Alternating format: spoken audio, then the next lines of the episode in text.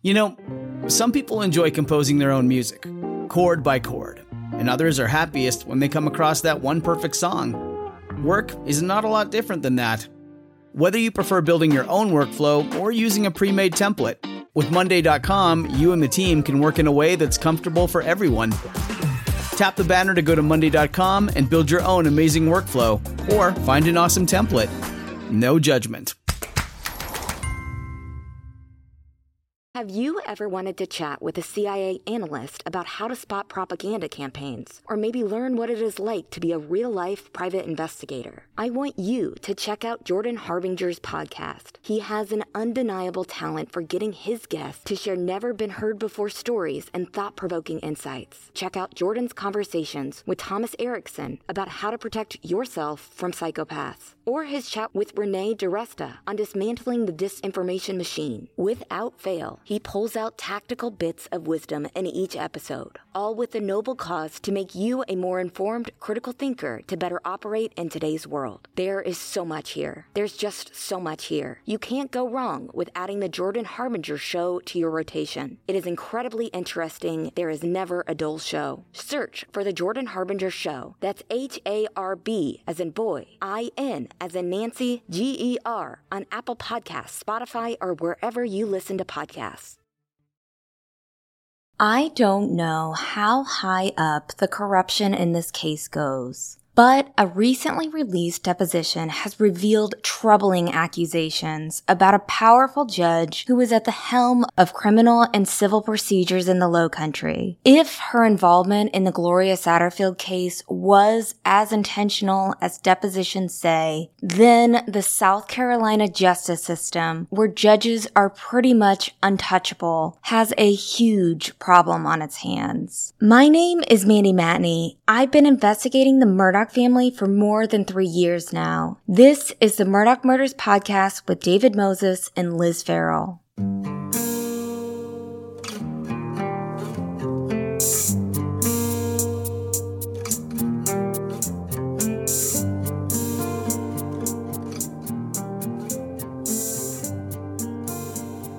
There are still so many unanswered questions about the Gloria Satterfield settlement, particularly considering that Alec Murdaugh right now is the only person who has faced criminal charges in the scheme to steal millions of dollars from Gloria's family after she died following an alleged trip and fall accident on the Murdaugh's hunting property in 2018. For a quick recap, there were several glaring issues with the court documents that attorney Eric Bland discovered back in October when he was first trying to find answers as to why Gloria's sons never received a dime of the multi million dollar wrongful death settlement for their mother's death. The court documents were full of red flags, which we will discuss later in this podcast. But Judge Carmen Mullen apparently signed these documents anyways, which paved a much easier path for Alec to steal millions of dollars from the Satterfield family who desperately needed the money. Some of the biggest questions in the Satterfield case revolve around Judge Carmen Mullen. If she signed off on a document with so much potential for fraud as a favor to a family, one of whom is now implicated in dozens of crimes. What else would she do? This is a woman who decides which people in South Carolina get their freedom taken away and for how long. She decides if violent criminals should get bail or not. She has a tremendous amount of power. And if she is corrupt, then we have a huge problem on our hands. A problem that needs to be corrected immediately before further harm is done. When a judge is corrupt, corrupt, it's not the powerful movers and shakers who suffer. It's society's most vulnerable. It's people like the Satterfields.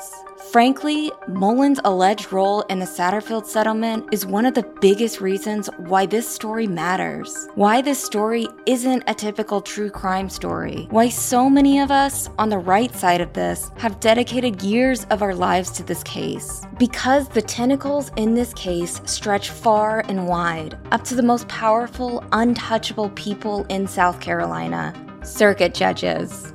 The thing is that South Carolina's archaic system for electing these judges feeds the beast of corruption and keeps them safe from the consequences of their own actions. Attorney Eric Bland knows this, which is why he never stopped on his quest to find answers.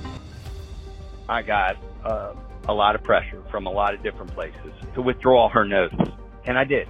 And, you know, I got answers never really got the full answers because I never had anybody under oath, but I did not expect Chad to say what he said about Judge Mullen.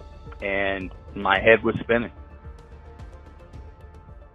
In late February, Eric Bland deposed Chad Westendorf, the Palmetto State Bank vice president who for some reason was appointed as the personal representative for Gloria Satterfield's estate. Westendorf was paid $30,000 for his role. He was supposed to represent the best interests of the family, which he obviously failed at. Unlike his boss, Russell Lafitte, who is the CEO of Palmetto State Bank, Westendorf does not appear to be facing many consequences for his questionable role in the Satterfield heist. He still works at the bank and appears to be cooperating with attorneys and both federal and state investigators. In his deposition with Eric, he said he has already testified for the state grand jury. When the Satterfield heist was exposed in the media last fall, Westendorf mailed Eric Bland a check for $30,000, obviously to pay the Satterfields back, and he was immediately dismissed from their lawsuit. Months later, Westendorf agreed to be deposed by Eric Bland, Ronnie Richter, and Scott Mongillo, and sat for a film deposition on February 22nd. He did not plead the fifth one time during the three hour deposition. A quick note about this deposition. A few of our sources have questioned the motive behind it. Like we said, Westendorf was no longer part of the case. Neither was Corey, and Alec is confessing judgment. The only defendant left is Eddie Smith, who had nothing to do with the execution of the settlement. In other reports about the deposition, Westendorf's attorney explained his participation as a way to clear his name, which makes sense. There's something we need to keep in the back of our minds, though. How much involvement did Alec Murdaugh's team have in making this deposition happen? How much of this is part of a long game in getting Alec's case moved to federal court? The deposition is very damaging to Judge Carmen Mullen, but without it, we most certainly would not have known about her alleged role in this, and it's important that it's out there. Even if it's part of a plan for Alec's team to argue their way into a better plea deal at a nicer prison than the ones we have here. I really think, one, he wants to clean his soul, and two, he wants to make sure that um, he's telling his story consistently and publicly. You know, was he lying? Uh, I, I can't say that somebody doesn't lie, but I will tell you this: as far as deponents go, I found him to be incredibly credible. FITSNews exclusively obtained the transcripts from that deposition. This is our first look at a first hand account into the Satterfield heist. And before we get into it, it's important to note that Westendorf's testimony in this deposition and to the state grand jury is sworn. He risks state and federal imprisonment if it's determined that he lied during any part of the investigation. And then, you know, he's got that hammer over his head because he already testified in front of a grand jury and he's given written statements and verbal uh, interviews to federal and state officials. If he was to lie in my deposition, which is under oath, he gets nailed for a 1001 uh, lying to federal officials or and a perjury trap, which is what you know ensnarled um, Martha Stewart. So I, I, I kind of figured that once he said, I'm not taking the fifth, the first question the deposition answers for us is what prompted Murdaugh to seek help from Chad Westendorf in the first place. Do you remember the date that you were approached by Alec to become PR? I want to say it was November the 21st. I, I know it was the Wednesday before Thanksgiving Okay. because I was in the mountains with my family and he called me. He called you on the phone? Yes, sir. And he had your number? Yes, sir. Well, did he have your number because you guys were friends or because you were a banker? I would say it would be more friends because I, I didn't bank him. Okay. So how did you know him? Grew up around him and just been in the town. Would you call him a friend? I, yeah, Did you socialize with him? no. Okay.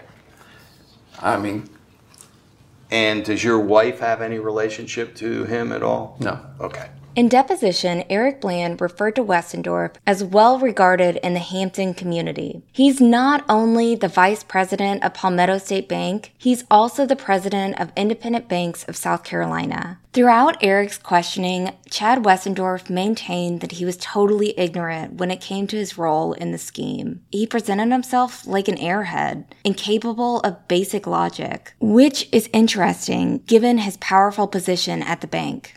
Okay.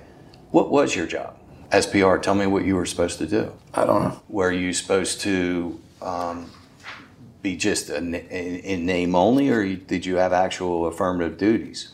You don't know. I don't know. I, I was, I mean, my first meeting with Corey, I asked what I needed to do as personal representative. Did I need to? Oh, And what did he tell you? Guidance. He said nothing at this moment. I'll take care of it. But and I asked specifically about opening an account. Did I need to open an account? Did it need to have an estate account? And he said, I not not at this time.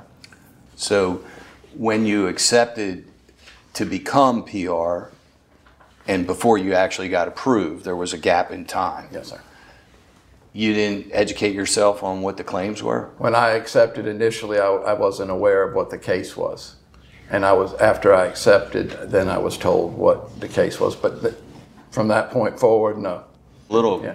Yes. taken back Yeah. that you would accept becoming a PR for a, a claim and not really understand what the claim would be. Did you find it strange that Alec was the one that was asking you to be the PR when he was the quote uh, target defendant? There hadn't been litigation started, so there was a claim. You understand the difference between a claim and litigation? No. Okay. At one point, Bland asked Westendorf if he understood what the word fiduciary meant. Did you understand that um, as a personal representative that you were a fiduciary? Do you understand the term fiduciary? I did not. Okay. Do you understand it now? Not really. Okay. Um, that you owed duties not only to the estate, who you were a personal representative for, right? Yes, sir. But did you realize that you were an officer of the court? Did you realize that? I did not. Okay. I guess we now know why Chad was chosen by Alec, who, as you'll remember from our Jailhouse Calls episode, is likewise challenged by occupational vocabulary. Just to put it on the record, a fiduciary is a person who holds a legal or ethical relationship of trust with one or more parties, typically as it relates to the care of money or assets.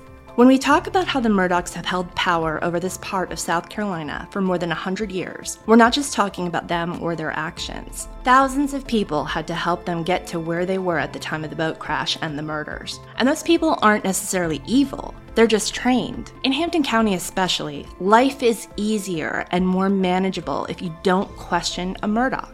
Chad Westendorf was a good soldier for Murdaugh. He didn't ask any questions, and he didn't exercise a single bit of intellectual curiosity. He simply got asked to do something, and he did it. We'll be right back. Whether it's David surprising me with a sparkly anniversary gift, or we're finding something special for our moms, or even if I'm picking out something for myself, sourcing it from BlueNile.com makes me feel super confident about jewelry purchases. Blue Nile offers thousands of independently graded diamonds and fine jewelry at prices significantly below traditional retail. Blue Nile offers peace of mind with every purchase, with some of the highest quality standards in the industry. From technical questions to budget suggestions, they are here to help you find a piece that you can feel great about, whether you are gifting it to yourself or someone else. If you have questions, Blue Nile's jewelry experts are on hand 24 7 via phone or chat. I love that I can ask about Blue Nile's sustainability practices and all the details concerning each spectacular stone. Experience the ease and convenience of shopping Blue Nile, the original online jeweler. Go to BlueNile.com today. That is BlueNile.com. Shout out to Claritin for supporting this episode and providing us with samples. It has done wonders for our seasonal allergies. We recently started feeling the effects of spring. Luckily for those of us who live with the symptoms of allergies, we can live Claritin Clear with Claritin D. Designed for serious allergy sufferers, Claritin D has two powerful ingredients in just one pill that relieve your allergy symptoms and decongest your nose so that you can breathe better. This double action combination combination of prescription strength allergy medicine and the best decongestion available relieves sneezing, itchy and watery eyes, an itchy nose and throat, sinus congestion, and pressure with ease. Ready to live life as if you don't have any allergies? It is time to live Claritin Clear. Fast and powerful relief is just a quick trip away. Ask for Claritin D at your pharmacy counter. You don't even need a prescription. Go to Claritin.com right now for a discount so you can live Claritin Clear. Use as directed. What was odd is that while Westendorf appeared to have zero concerns about his duties to the Satterfields in his role as PR, he apparently had the wits about him to worry about his own financial liability in the case. Did you ever have any concerns about the duties, what your duties were, or what you were supposed to be doing, or you were more reactive and Corey Fleming would ask you to or tell you to do something? Prior to accepting, I had some concerns about what, what liability I would have for, cr- from creditors. That was my main question I asked. If, if there was any personal back on me. if- Who'd you ask that of? Alec. And uh, what did Alec tell you? He said they wouldn't, there wasn't a- any problem. It Did you come back did you me. wonder whether you had to have like a bond or an insurance? Or I any- did not. Okay, and so your main concern was what liability you may have to the creditors, Sure. and who were the creditors? Do you remember? I don't know. Also worth noting, Westendorf didn't appear to know much at all about Gloria's 2018 death. Did you ever find out who Gloria was when you became her PR? Did you know that she was the housekeeper? Yes. Did you know that she had died? Yes. Did you know she had died at the Moselle property? Yes. Who told you all that? Alec. Alec did. Okay. Did he tell you? What did he tell you about her death? That, that she had a fall with his dog. His dog, dog or dogs? dog. Okay. Um, and that she, Hit her head and then and spent some time in the hospital, and then she passed away from the injuries.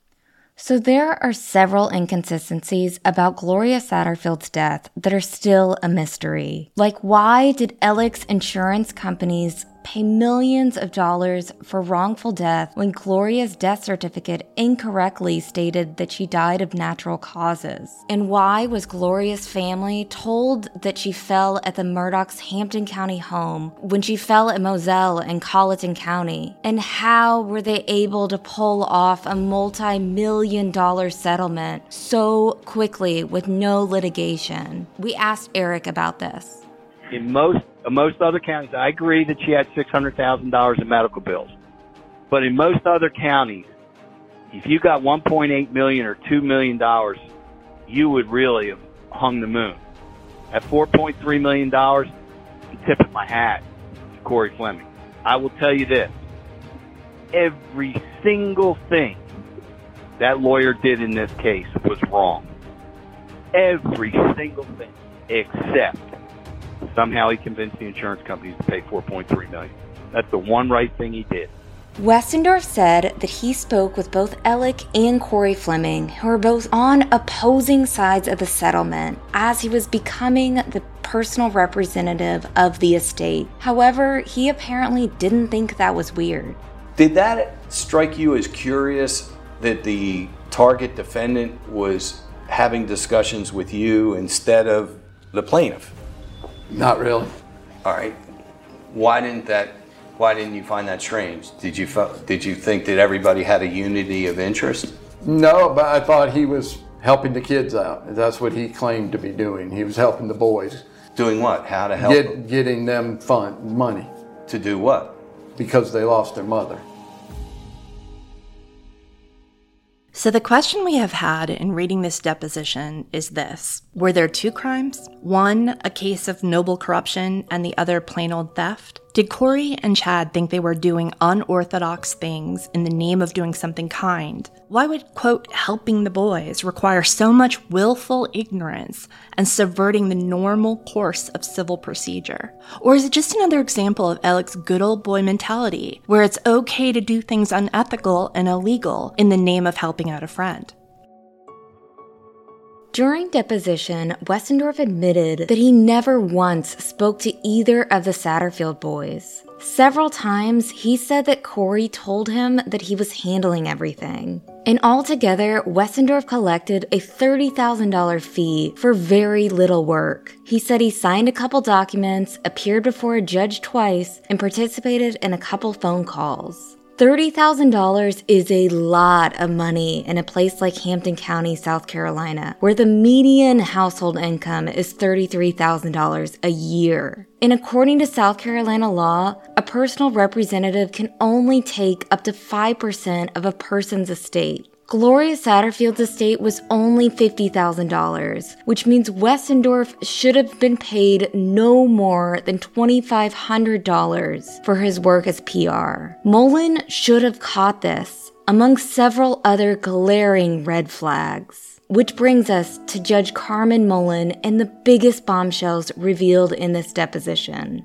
Westendorf's testimony shows just how unorthodox this wrongful death settlement was and how many red flags there were to alert Carmen Mullen to the fact that something bad was happening right in front of her eyes. As a reminder, this settlement was never litigated. The reason why we point this out is because the case didn't require the level of work required in a lawsuit. The settlement came after a few letters, phone calls, and a mediation hearing. There were four sheets of paper produced in this case. Now, a $4.3 million settlement is great, but very high given the facts of the case and how very little work was required of Corey Fleming. According to Westendorf's testimony, Mullen knew that the caption had been removed from the case. The caption is the part of the case that contains the names of the parties. Westendorf indicates that Mullen was aware that Ellick's name was removed from the caption, which for all other lawyers in the state would require a judge's order. In Westendorf's testimony, it is clear that Mullen never scrutinized the documents presented to her, nor did she verify with Westendorf that he was aware of the circumstances of the agreement and okay with the settlement. In another red flag that was there to alert Mullen to wrongdoing is one that we haven't even discussed before.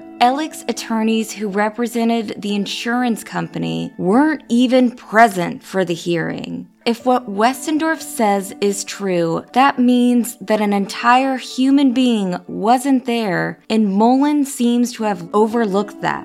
100% of the time. There isn't a defense attorney that you would talk to that would let the plaintiff's attorney go meet with the judge to get approval on a settlement. More importantly, I did find out that John Grantland, who was Alex's attorney appointed by Nautilus Insurance Company, was en route and they went forward with the hearing while he was en route. Judge Carmen Mullen should have never okayed the settlement, given the information on the papers that were right in front of her. It's been questioned whether or not her signature was forged or if she had been duped by Ellick and Corey. But in deposition, Westendorf dropped a bombshell that should absolutely ring alarm bells of everyone concerned about the South Carolina justice system. According to Westendorf, Corey Fleming, the plaintiff, asked Judge Mullen to sign off on the settlement while keeping Ellick's name, who is the defendant, off the books. Mullen should have never signed the documents to begin with, but if Corey Fleming really did ask her to keep the settlement that was already sketchy off of the public record, Mullen should have absolutely used her power to stop this massive thievery right there and then. This was in 2019. If Mullen was really doing her job, Mullen would have not only said no to signing the documents, but she would have reported Corey and Ellick for inappropriate and seemingly unethical behavior. Ever hear that discussion? That the reason Alex's name was being taken off that caption was he didn't want Mark Tinsley, who was suing him, suing his son for the Mallory Beach boating accident. He didn't want anybody to find out of public record that this kind of money was being paid from his homeowner's insurance carrier. The only time I heard that was, Was in chambers. In chambers, yes. At the second settlement Yes, conference. yes. And, that's Alec wasn't even there. He wasn't there. Okay. And that was said to Judge Mullen. From Corey, yes, sir. And Judge Mullen says, I understand. I understand. And Judge Mullen, did you know, had recused herself a month before from the BUI lawsuit? BUI meaning boating under the influence. That I'm going to show you an order that a month before you had your hearing, she recused herself from hearing anything having to do with Alex Murdaugh and Mallory Beach's death. I did not. Did she discuss that to you? Did she say to you, Mr. Westendorf, you're the PR for this estate, and I need to disclose to you that I have recused myself one month before from having to do anything with Alex Murdaugh and the, and the Mallory Beach death? No, sir. Okay. Eric had something to say about this when we spoke after the deposition. So, you know, the last thing on anybody's mind was that somebody would lie to Judge Mullen, and that's appeared what happened until Chad started talking. And so when Chad started talking, I started to ask him, well, what inquiry did did Judge Mullen make when Corey presented the request to approve the settlement of $3.8 million? He said, I don't recall anything. I said, well, did she ask you as the personal representative, are you satisfied with this settlement? Are you satisfied that your attorneys have tried to recover as much money as possible? He said, no. I said, did she ask you whether you were being pressured to agree to this settlement? He said, no. I said, did she say to you, do you think that there should be a higher value, uh, obtained for the death of Gloria Satterfield? He said, no. And so I said, well, what happened in the hearing? He said, well, it's more pretty quick, you know. She didn't really ask the right questions to approve that settlement. These are rules that are designed to protect the clients first, but also protect the lawyers. They're protected. They have a court order they can disperse. None of the rules were followed here. None. The rules are written that we trust everybody except the devil inside of everybody. If everybody follows the rules, you could be the devil, but you aren't going to be able to steal. According to Westendorf, Mullen readily and openly agreed to keep the settlement from being filed with the court because of publicity from the 2019 boat crash that killed Mallory Beach. And we'll be right back. Hey, True Sunlight listeners. I am here to tell you that there is no reason to panic the next time you are searching for the perfect gift. You can now use gift mode on Etsy. Gift mode on Etsy takes the stress out of gifting so you can find the perfect item for anyone on any occasion. There is a lot of pressure around gifting. I usually have a hard time thinking of gift ideas for David, and sometimes I get super stressed trying to find the perfect thing. But now, with gift mode on Etsy, I can search hundreds of gifting personas and find so many incredible items. David is the foodie in our family, and I found the perfect new knife set that had him smiling and dancing in the kitchen. The other cool thing Etsy is a marketplace, not a seller, retailer, or manufacturer of goods. Entrepreneurship is very important to us, and we are proud to support the independent sellers and shops on Etsy. Need to find the perfect gift? Don't panic. Try gift mode on Etsy now.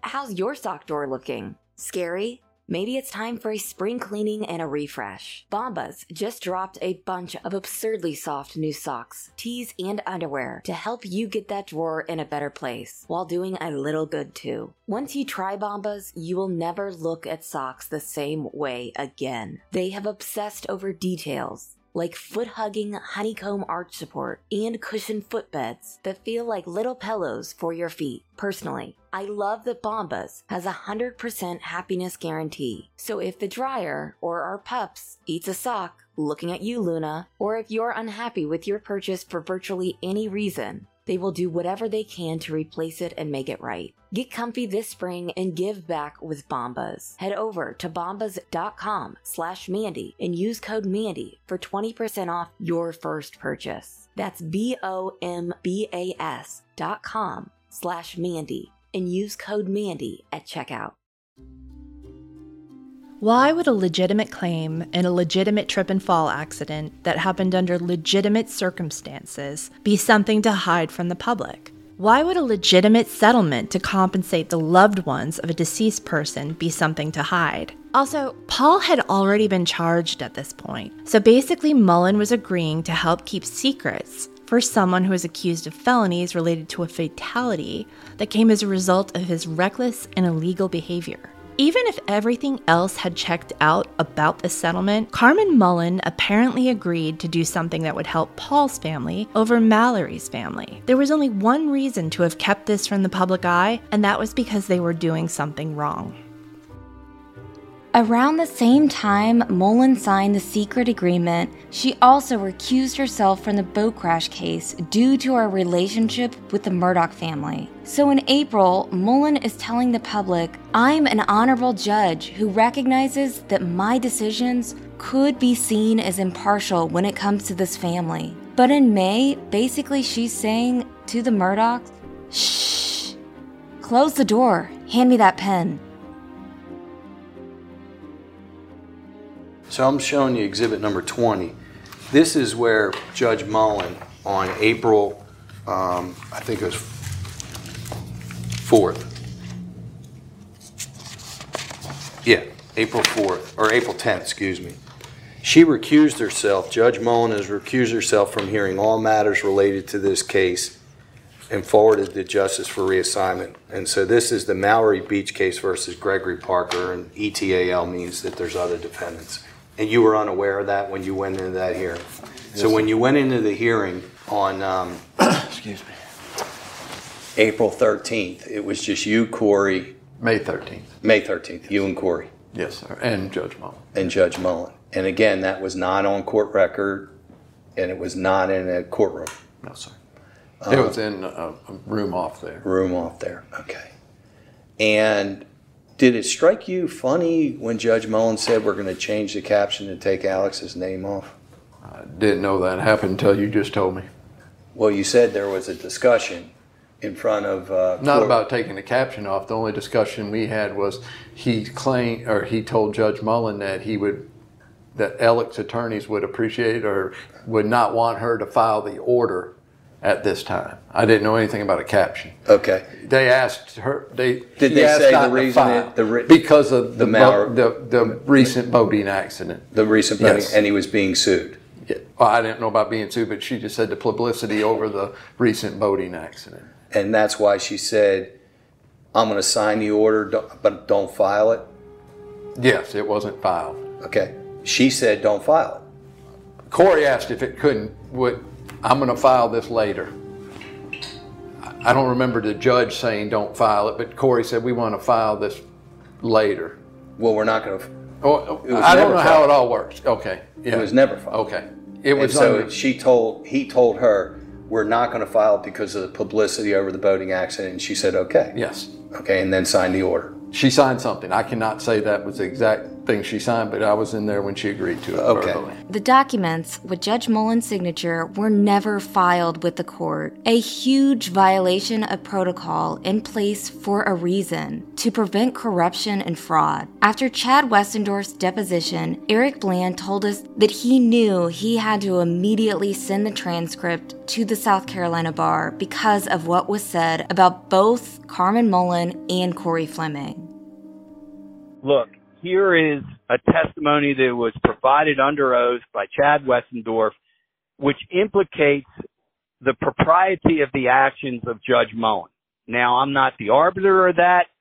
I'm not the one that decides whether she did right or wrong, but I'm duty bound to turn this over to the ODC, the Office of Disciplinary Counsel, when lawyers violate the rules of professional conduct we are duty bound if it if we have knowledge it's not it's not for me to decide whether they violate the rules or not but if i'm on notice that something is violative of the rules i turn it over to odc Eric Bland reported Mullen's role in the Satterfield heist to the South Carolina Supreme Court's Commission on Judicial Conduct. And Eric is not the only one who reported Mullen to the ODC. Solicitor David Pascoe of the First Judicial Circuit, who is considering a run for the South Carolina Attorney General's office, also filed a complaint.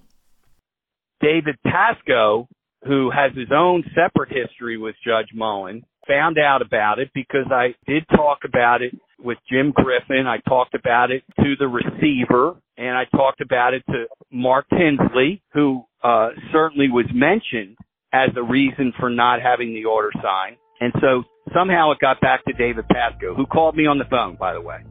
Pascoe, who has a history of fighting public corruption in South Carolina, had previously filed a complaint against Mullen, accusing her of improper solicitation of ex parte communications, recording phone calls between parties without obtaining consent, undisclosed conflicts of interest, lack of professional competence, and staff members posting critical comments about pending judicial matters on social media. He called the current accusations an unremitting power of improper activity that merits close examination by the Commission.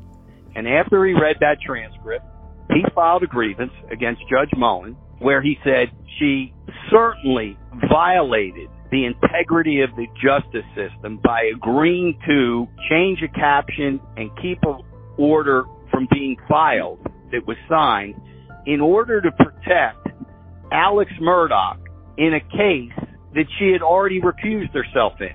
You know, the recusal in the Mallory Beach case didn't say that she could never hear a case involving Alex Murdaugh. It just said, I'm not going to hear anything in the Mallory Beach case. Judge Buckner signed that as well, the same order. But what she did appeared to have done, if you believe Chad Westendorf, is in an unrelated case, she was willing to do something to benefit a party in a case that she recused herself. So that was the first basis for his grievance. The second basis was just a basic matter of competency, that she is not competent, that no judge should sit as a circuit court judge if they're going to entertain a settlement conference without a pending motion, a proper caption, and then agree to sign an order and not have it filed. Just those three basic things go to her competency to be a judge. So that's what he did. He filed it. So what's the product of this? What, what's going to happen? Well, I don't know. I would think, based on what's happening, there will be some investigation, whether it's by ODC or the Judicial Committee, because of journalists like you two are not going to let this go. They're going to want an answer from somebody. Was this addressed? So the question's then going to become, what does Judge Mullen say? Does she say, yep, that's exactly how it happened, the way Mr. Westendorf said? Or is she going to say, no, that's not how it happened? That's not how it happened at all. She could say, I told Corey to go file this order after I signed it. The wild card here, the wild card is Corey Fleming.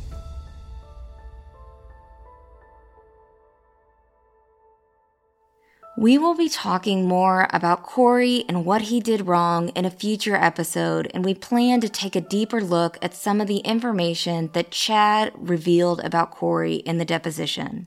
In South Carolina, judges are appointed by lawmakers and not the general public. Because of this, judges must lobby and campaign for themselves at the state house. Many people have compared this process to rushing a fraternity. What this means, though, is that politically connected lawyers basically get to choose and then control who our judges are in this state. So Eric Bland was not just going up against a judge, but an entire system when he reported Mullen to the ODC. We asked Eric, as an attorney whose livelihood literally depends on judges, whether he was worried about backlash. Nope. Um, I'm in the fourth quarter of my career. Had I been in the first quarter of my career, it definitely would be scary. But not not now. There's there's this is such a bellwether case, so important on so many different levels about the justice system, whether there's two systems of justice. Does the ordinary person have the same system as those that are wealthy or those that are have relationships with judges or important lawyers? So many things have to be answered here. So many things have to be changed here. So at this point, the answer is no. I don't have fear. Um, look, are judges going to look at me differently when I walk into their courtroom? Mm, sure, sure. They're going to be on their P's and Q's. Hey, can't joke in front of Eric Bland. Are they going to let me come back in their chambers? Some will, some won't. Is everything going to be on the record? Sure. Will it hurt my clients on issues of discretion for a judge to make a ruling? It could. It could. But this to me was so important. I take my oath. You know, our profession has been so bruised. Way before this Murdaugh case, it's been bruised. The butt of every joke. I hate lawyer jokes. Never tell them, and I won't tolerate them if somebody wants to tell them in my in my press. But since this Murdaugh case and and all the different machinations that have happened here, you know, our, our profession has really taken a punch, a hard punch. You know, if lawyers like Mark Tinsley, lawyers like John Lay, lawyers like my partner and me, Justin Bamberg, if we stand up in solidarity and don't tolerate this thing, maybe maybe we'll change. And by the way, the old guard judiciary is changing.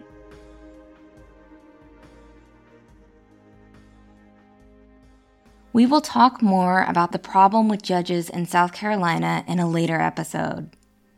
Not that we want to give you guys homework, but we highly recommend that you read a 2019 project by ProPublica in coordination with the Charleston Post and Courier called South Carolina, the state where judges rule themselves in secret. It's pretty appalling and absolutely absurd to think we're all okay with this. In this state, since 1997, when the Commission on Judicial Conduct was created, there have been more than a thousand ethics complaints filed against judges. Out of those thousand complaints, here's how many judges were punished zero.